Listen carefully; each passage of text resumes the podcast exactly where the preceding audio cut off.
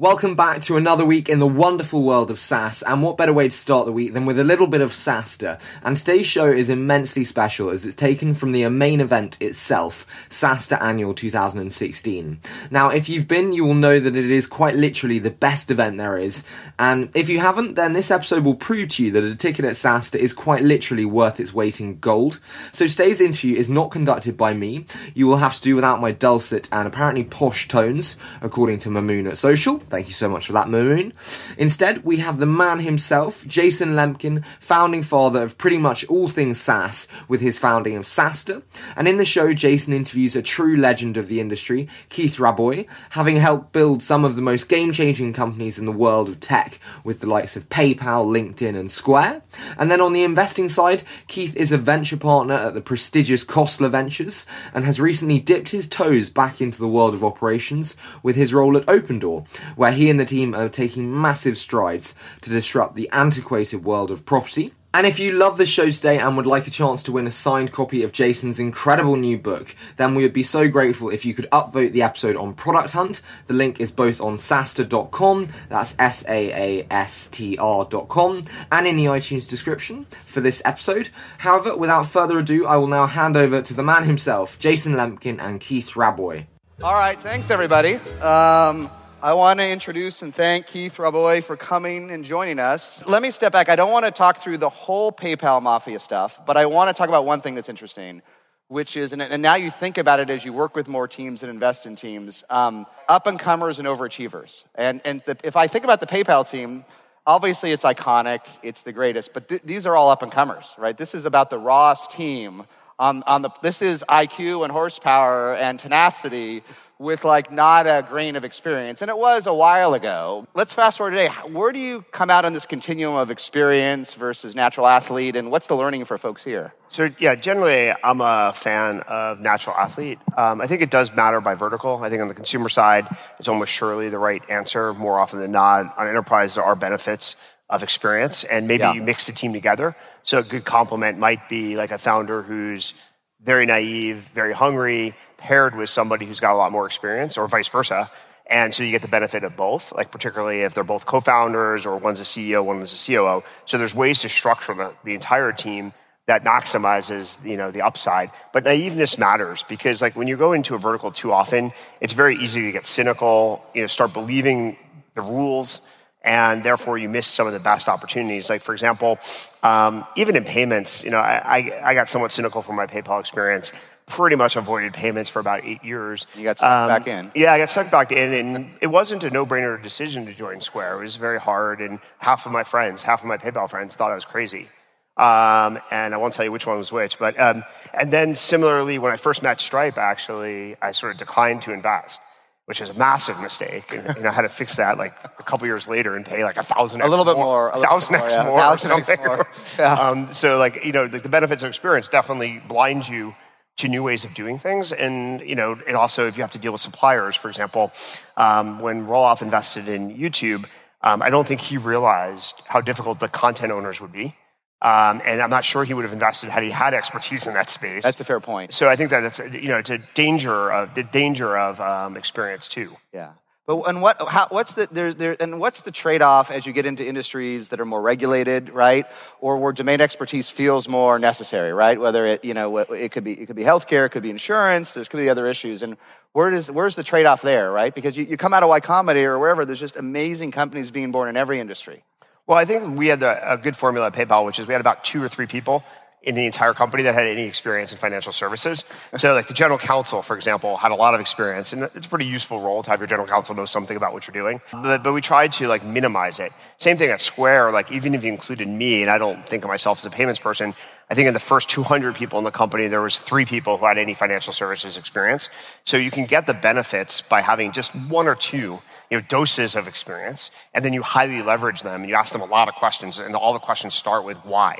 Yeah. Like, why do we need to do it this way? Why? You know, why? Why? Are you sure? Is there a way around this? And then that's where the leaders and the founders and executives who don't have the experience can just be relentless about are there better alternatives? Because they start from a perspective of, you know, a whiteboard, a fresh perspective, and then you can take advantage of the lessons of 20 years of experience. Yeah. And, and, and, and um, how many folks on Opendoor have deep real estate industry experience? Maybe one or two. One so or we have two. about 70 employees today. Yeah. Um, the CEO has some, like more like personal experience, so he's bought and traded real estate per- personally.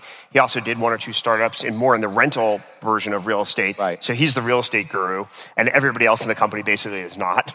But you kind of need to get it right because you're investing a lot of money. Yeah, this the is a high sales don't happen, if you if you misunderstand the industry, you could have tens or hundreds of millions of dollars of exposure, right? Yeah, this is an Elon company. Like, if you got to get the satellite into orbit because it could crash, you know, it'd be really ugly. But let's talk more about people. So you come into Square, you're COO. Um, what's the what's the kind of Zen learning at Zen Day? And COO can mean a million things in a million companies. That's for sure, Yep. right? It can be the oddest term. But when should I get a wingman, right? And what should that wingman do? And what should they own? And, and I and, and what's your advice? And I see people today. More and more of them want a COO earlier and earlier, right? They want to just offload all this stuff. And what, what, what are all the learnings and what should we do? So I think there's different rules sort of to apply and principles to apply, and there's no right answer for all companies and all founders. Because partially what a COO does is become the complement to a founder, and every founder has different strengths and weaknesses and different things they like to do and things they hate to do. So that's one of the reasons. And then sec- secondly, all of the COOs have different responsibilities. Um, if you look at the org chart of Box, which you just had on stage, versus the org chart at Facebook, versus the org chart at Yelp, versus the old org chart, you know, back in the day with Steve and Bill at Microsoft, Yeah. they divided responsibilities very differently. So you have a lot of different choices. But the first question is when and how and why to get a COO. I don't think you should necessarily. Um, when I was growing up in Silicon Valley, I had you know one of the wisest and most experienced people on, uh, on a board with me, uh, Pierre Lamond, and Pierre said, "Absolutely, should, uh, technology companies should never have COOs." And that was the conventional wisdom. And there's a lot of good reasons behind that conventional wisdom. So you're violating the conventional wisdom every time you hire a COO. I think some of the best reasons to do it is if you look at your calendar on a Sunday night and you're the CEO going into your week, and more than half your calendar is already booked, you probably need another senior leader.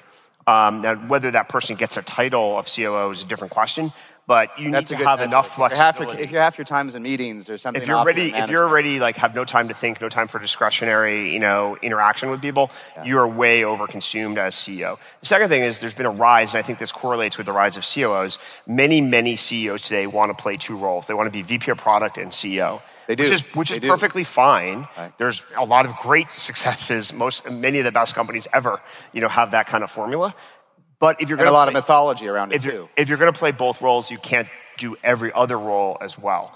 So if you're CEO and VP of product, then you might want a COO pretty soon. If you're CEO and you're just a normal CEO and then you've got like VPs and executives, you know, like in a standard org chart, you may not need a COO ever. But if you really want to be in, in control day to day of an operating function, or let's say you want to be CEO and VP of marketing, or CEO and VP of sales, then you probably do need a complement sooner than normal um, to help because you can't do every role. And if you want that to be a permanent position as opposed to I'm just temporarily playing VP of product and I'm going to recruit that, then you might hire a COO tomorrow. Yeah. And so, and I, I don't want to spend too much time on CEO, but it's just, I, I see folks trying to go earlier and earlier there. I know it's situational, but what should I look for? Should I look for a mentor? Should I look for someone with five or eight years more of experience? Um, I mean, you can use your experience at Square or any of your companies, but what, how much, how, how much of a, how much additional experience should I be bringing onto the team? It does depend upon your skill set. So, right, every market is different. Like, what, what makes you successful in a, like a Tesla market is very different than what would make you different, you know, standard enterprise software versus a consumer photo sharing app. And so you have to have the right DNA in your company on your team for the market you're attacking.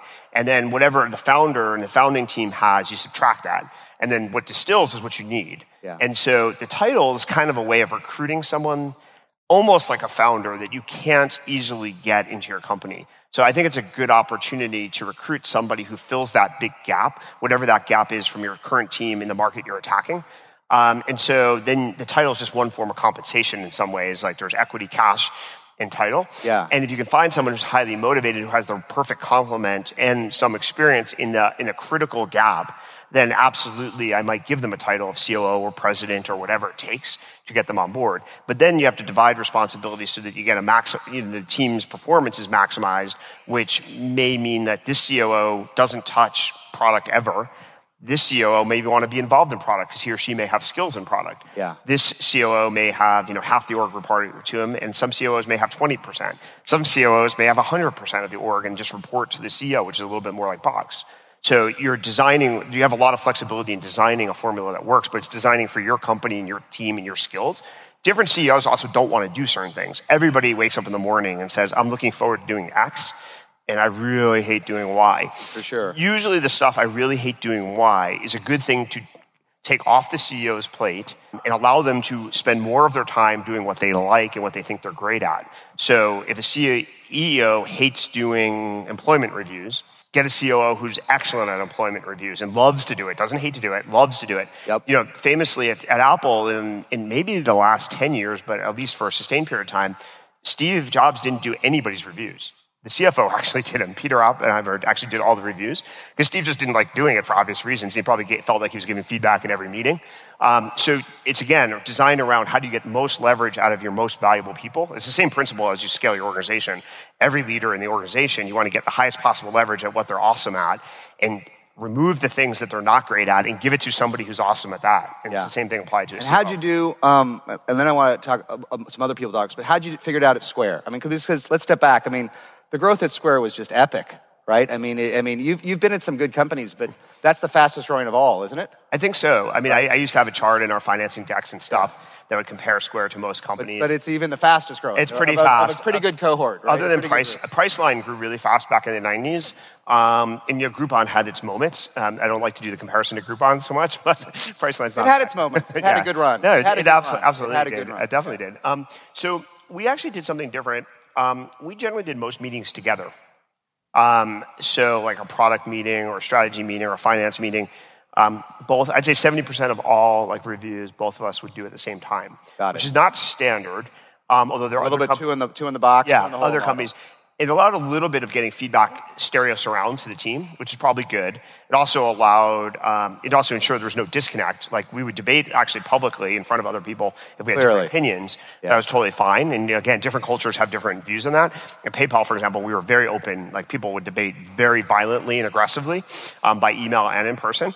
Um, so if you build a culture with transparency and where it's okay to disagree with your boss, I think that's a very healthy structure. Um, and then there'd be some things that um, I wouldn't be as interested in or have any competence in. Like I might not join an engineering review. I can't add a lot of value. Occasionally, there might be some big trade-off decision that I'd want to be aware of, of how the decision was being made and you know what the pluses and minuses were. So once a year or so, I might join an engineering review. Similarly, like a risk and fraud review, which is you know sort of my DNA and less interesting to Jack unless it wasn't going well, he would barely ever attend. And it was in, it's interesting. So so when you have that two in the box kind of scenario, and and Josh Stein this morning who just helped me open because it's day three, kind of kind of he brought up a downside of that scenario, which is sometimes employees don't know exactly who they work for. Right, and having true. two bosses can be very stressful, especially for very motivated employees. So, No, I agree with did that. you have that issue? Did it not matter? Did you just roll with it, or what's it, the learning? It, it did occasionally pop up. I mean, I think clarity, you know, generally accountability and clarity in an org chart is really valuable. That said, there's trade offs. So you sacrifice a little bit of that for more um, both minds tackling a problem simultaneously. So I could hear, for example, what Jack was saying in terms of feedback, and that might affect my opinion or vice versa. Yeah. And so it was a more thoughtful, like iterative process of giving people feedback. That said, definitely you suffer some clarity, and you have to hire, I think, at some point executives who are comfortable if you're going to go with this model. Which is, there are some executives who are used to saying, "This is my sort of kingdom and fiefdom, and as long as I deliver my metrics and my goals, don't ask me a lot of questions." And those executives get furious if you're like doing these kind of reviews because they, they totally don't understand it. And then there's some people who've grown up and like, oh, everybody works together. We're on one team. It's collaborative. Yes. That's great. I don't, you know, I like when people ask me questions about what I'm doing. It makes me happy. Um, and so I think you have to hire somewhat in the vein of the organization you're building, or make it clear in the interview process at a minimum that this is how the organization runs and that you're opting into this. Yeah. So we had some executives who were quite, quite talented actually, um, who would thrive in many places and had thrived in many places, who didn't work all that well because they were used to having more ownership of their box. And as long as they delivered, they expected that. And we just didn't use that, that approach. Yeah, it's interesting. So I want to talk about a related topic that, that I'm confident you're passionate about, and I know it's abstract, but you work with a lot of startups, right? You've worked with some of the best. This is Silicon Valley, and everyone wants to hire the best people. I know it's a high level, but when do I let the bar down? Like, I haven't made the hire. Like, you're on my board. You're, you, I mean, Yeah, you know, you're this comes tough. up all the time, I haven't made the VPE hire, and it's breaking because I have 20 engineers, and my CTO, who I love to death, has only managed two people in his life, and it's been a quarter. Now that's okay. Now it's two quarters, and boy, I mean, Keith, you're tough. I mean, everyone's at the PayPal standard or better, and I know it's abstract, but what do I do? What do you do? What, what do I do? This is a real problem. I mean, obviously, as the market has been hot in technology and as capital's been available and cheap, more and more people start companies. So there's a diffusion of talent. Yeah. And it's very difficult to create a critical density of talent. One of the reasons why we were able to do that at PayPal is between 2000 and 2002, there were no other jobs available. So we had like a 90 some odd No percent. jobs. Like you could go to eBay, maybe. You could go to Google if you had a PhD, maybe. And you could go to Netflix if you were willing to go down to Los Gatos, which most Wherever- wherever that is. Yeah, wherever the hell that is. You might as well go, you might as well go to Florida. Yeah. Um, so um, what we did at PayPal was in some ways easy. We just had to select wisely because everybody we gave a job offer to accept it. There's like 95% conversion Yes. rate on offers, which nobody has for the last three years. Yeah. Um, however, what Peter taught me the first day, actually, the first week I worked at PayPal, we went for a jog uh, around the Stanford campus, and he explained to me his hiring philosophy, which has stuck with me for like 16 years, which is you cannot go after proven people when you're a startup. Just can't do it because everybody's going. Once someone's obviously proven, like if you look at my profile, let's say, everybody in the world can assess it roughly equally. Doesn't mean it's good, but it all come to the same conclusion because there's a lot of data points, there's a lot of reference checks. Yeah. There's no like unique asset for a startup in evaluating me. So they're going to lose more often than not in competing with someone who has more money, more traction, more some, more sex appeal somewhere. So I think you have to go after people that are less proven. And you have to get really good at evaluating those kind of people. And that's a special skill. Like that's what Peter basically taught me is you just have to get focused on learning how to evaluate people with less data on their resume. Because once they have enough data on their resume, you know, Facebook's going to steal them or Google's Yes. going to bribe them or, you know, someone else will. And the only way to do that is just practice. You've got to get, like, figure out how to assess people um, and give them the opportunity to succeed. And that requires mentoring and a culture, and there's a different org structure around like having a lot of those people. Um, so, for example, everybody says they want the classic VPE. Every board meeting. Everyone, I Here's my specs. I actually hate specs in some ways, even though everybody requires you to drop them, because they always say, like, I want 10 years of experience, proven ability to do this. And you're like, it's like baseball saying, I want a third baseman who bats 300, hits 40 home runs, 100 RBIs, and wins a gold glove. There's exactly two of those Yeah. there literally are two in the world. And like, what are you going to, you know, so writing a spec that says you want one and two in the world just isn't constructed. Um, so I'd rather have somebody who has upside potential and you're taking a bet. So for example, a VPE, let's be specific. There's two kinds of things that you want in a VPE. One is, let's say, proven ability to manage, and one is a lot of like technical ability, like, so there's manage, technical ability, recruiting, a bunch, a, a little bit of strategy, strategic thinking, at least being competent in understanding it. I would take a bet that they don't have one of those things. Like if they had an A plus experience in one, like they're just like cutting edge technologists, and you know that they have a network of people that really respect them, so they're probably going to recruit well. But they haven't proven they can manage a team of 50 people. They've only managed a team of seven. I might take that bet. Or conversely, someone who's managed a team of 100 and isn't a world class technologist, but the rest of the team is, including, let's say, me as the founder. I, let's say I was a world class technologist. I might live with a VPE who's not, but just a proven extraordinary manager. Yeah. So again, it's like a compliment, but you're going to have to take a bet somewhere and take some risk. And then how do you complement that risk, or how do you measure the person's progress against that risk? Yeah. And you know that, but you can't you can't get central cast. No one can hire central casting, central casting, unless you hit massive escape velocity. So if you're the one Uber, one Facebook, you know, one company or two companies of a, you know a year, you can you can attract people that are central casting, central casting, central casting. But if you're not that, you, you have to pick and choose. And, and I think most founders that are driven in first time, they're, they're pretty good at assessing whether someone is better than them, right? And they, they can do that intuitive part. And with a little bit of help like you got from Peter Thiel, they can get really good at it with a little bit of coaching. They're not as great if they've never been a manager of assessing the management skills of these people. And so the natural athlete that's done a few things is great advice until you need real, you know, maybe up to 50 employees, 60. But then you, then if you've never been a manager, the best way to get from 50 to 200 is managers, isn't Yep. it? Not managers of managers of managers. No, no, So, what's your advice? Is it just get better mentors, get a good board? But how do you add, how do you help make sure the founder doesn't screw that one up? So one thing a good investor, good board member can do is help Yeah. assess an interview, and it can be early in the funnel or later in the funnel. Um, that's definitely one thing to look for in investors is when you're adding to your team, can they help you recruit, source, close, and evaluate? Um, second thing is, I think one one thing I learned from actually Brian Chesky uh, had a great idea about this is go meet the five best people at something. So if you're going to hire a CFO, for example, Yeah. almost no new founder has ever met a CFO. You always got to at least interview five. you have to interview. Not even five. interview, just go have coffee. I'll have coffee with like the sure, yeah, five have best coffee. people. That's who better are than interview. Because then you can do a little pattern recognition. Okay, well, what's in common? Why does everybody think these are the five best? What do I see in talking to them? So at least then, when you're interviewing people, you can kind of evaluate them against some benchmark. Yeah. Um, you can find mentors um, to help you. Like so, for example, when I was earlier in my career. I had no clue how to hire a VPE, like really, like no, like clueless. You hadn't done it. and Well, it's just also ahead, I didn't right? I didn't even know like the right questions to kind of really ask.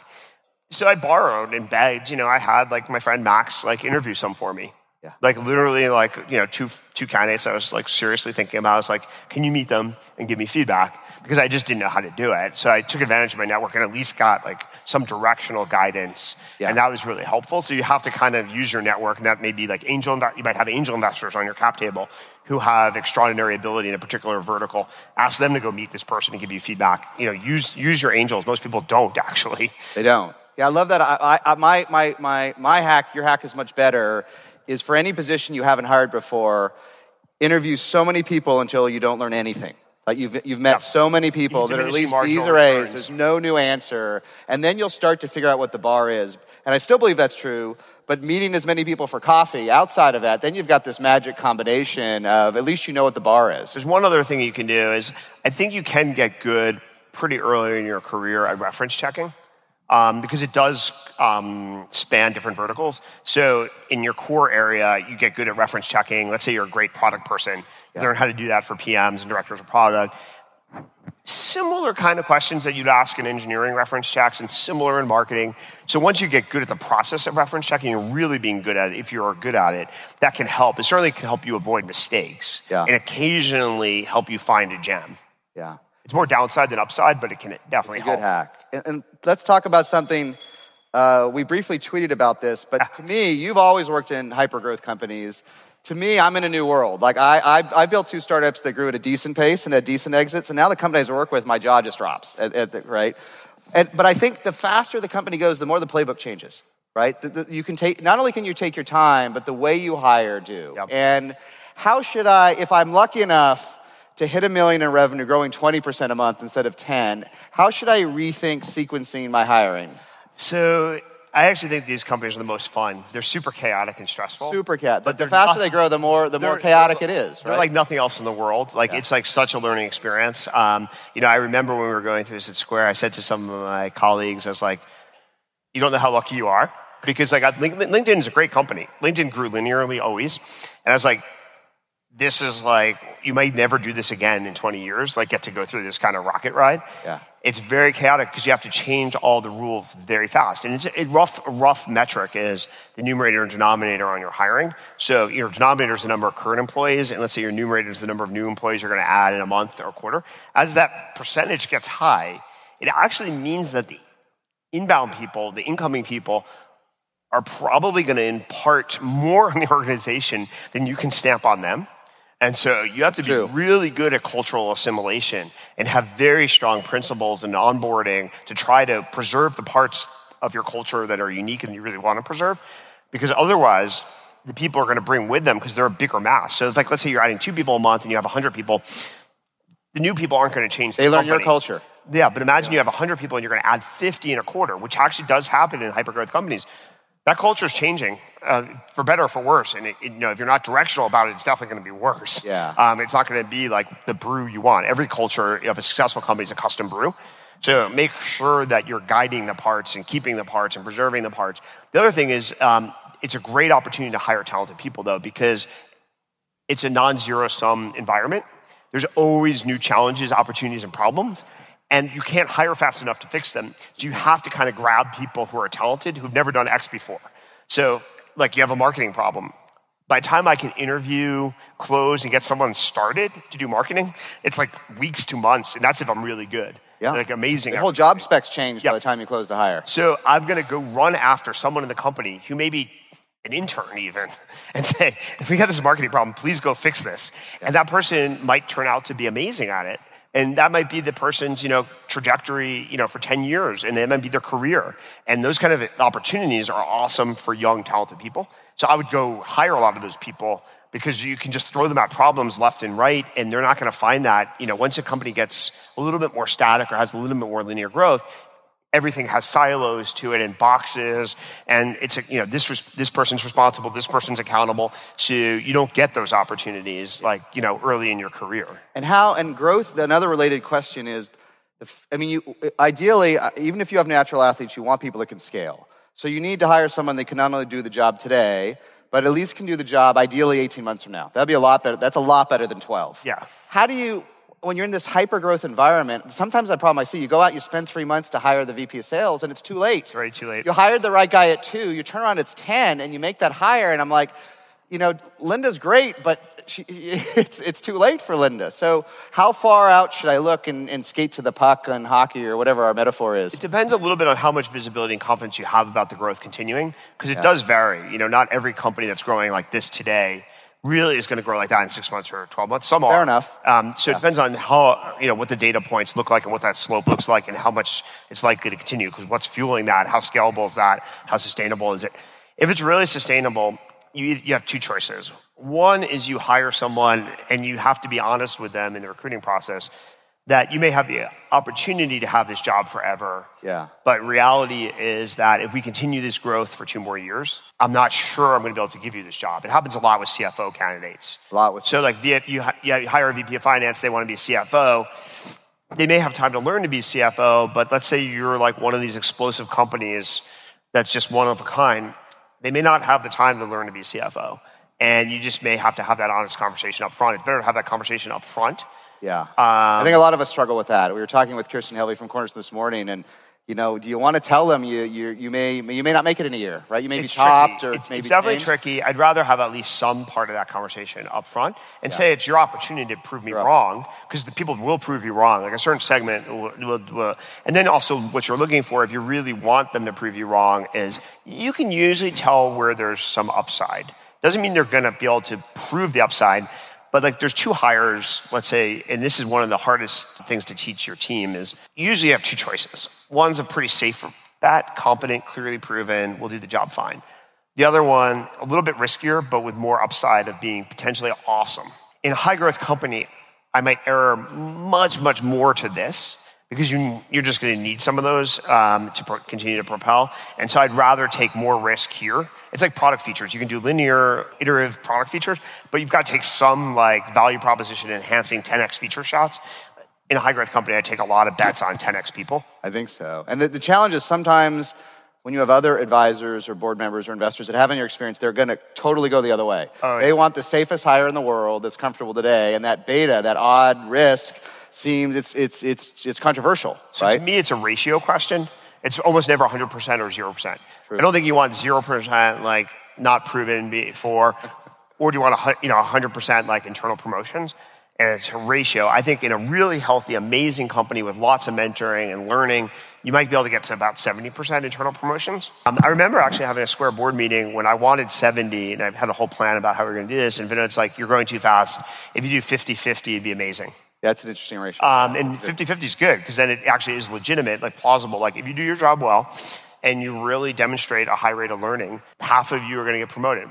With- but, but we're gonna have to at that rate at Square. You're promoting people every six months. Yeah. I, I mean, I'm backing in. I could be wrong. And, then, to but the jobs can get still interesting. I mean, that's part of the art too. Is if you're growing this fast, even if you don't promote somebody, the job they used to do is going to be very different and more challenging than it was last month. Last so it's not like keep doing what you're doing. If you're growing 10% a month, realistically, if you don't get promoted, you are doing what you did last week.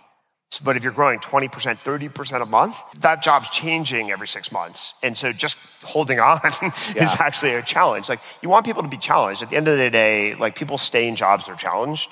People grow in jobs they're challenged. So it's good for them emotionally, it's good for them professionally. So the faster you're growing as a company, the more challenges there are, sort of by definition. So last question, this time blew by. The comfortable candidate, right? The, the one you talked, I forget the ratio. What, when a founder is struggling, it's been four months to make the hire, five months we've been there, and I have the comfortable candidate, right? Checks the boxes, but I know I don't have the beta, I don't have the, the craziness. What should I do? Should I make the hire? The other investors that haven't been in hypergrowth like Oh, yeah. it, They're like, it may, I don't know about a year. Yeah, like they're like, right? hire, Should I just make the hire? I think it depends on the function. So, how critical is the function? Because there's a difference between having an incomplete team Yeah. and a mediocre team. So, it's fine to have, to some extent, often an incomplete team. Most companies that we fund, especially if you're a Series A investor, are by definition incomplete teams. Even Series B is usually an incomplete team. That's better than a mediocre team. So I'd rather hold that position open now. If it's the core DNA, it's like the core um, leverage. Like every company competes on one dimension. If it's the company, if it's the dimension you're competing on, it's really hard to keep that open. Yeah. like it's, it's very stressful. it's extremely stressful on everybody. So it depends how many things are breaking. In some ways, it's like how many things are breaking. Like, what are the signs of things breaking? Like, what signals are people quitting? You know, are your highest value people quitting and frustrated because they don't have any manager? You know, and they need a manager. They need feedback.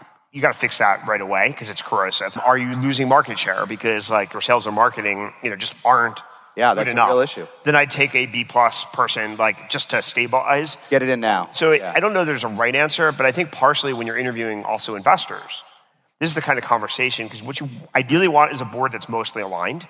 It's good to have like uh, you know different views on a board, but structurally from a first principles perspective, Yeah. you kind of want board members giving you generally directionally similar feedback. That would be nice. So you can have an active conversation and dialogue and get like extract like real feedback. Okay, can we take a chance in waiting six more months? Or are we gonna break so many things that our ship is actually gonna start sinking? And I'd rather pull the trigger now to prevent that and then we'll build on top of that later. But it depends on the function and how acute like so in finance sometimes you can defer it. Because mostly finance is a 10% feature. So if you do $100 million in revenue, I expect a VP of finance to add $10 million of value. But if you're doing a million in revenue, do you really need a VP of finance? Well, they're going to add $100,000 of value. You're going to pay them a lot more than that. So just defer the finance problem until you get your perfect finance candidate. So you're doing a billion dollars in revenue, you need a finance candidate because that's $100 million, even if they're only 10%. Yeah. you don't want to waste $100 million. Cool. All right, I wish we had more time, but Keith, this is great. All right, thank you, Keith. This was epic. Really appreciate it. Thanks. Bye. Thanks, man. Please hang up and try again. Wow, what an amazing interview that was with Keith. And now we have converted you to see the insane value that can be gained from the incredible event that is SaaStr Annual. You can now buy tickets for next year, SaaStr Annual 2017, which promises to be better than ever, with a three day event welcoming 10,000 founders and execs. And if you're a startup team looking to come to SaaStr 2017, you can buy a team pass, which includes a pack of four for only $420. That's one hell of an early bird price.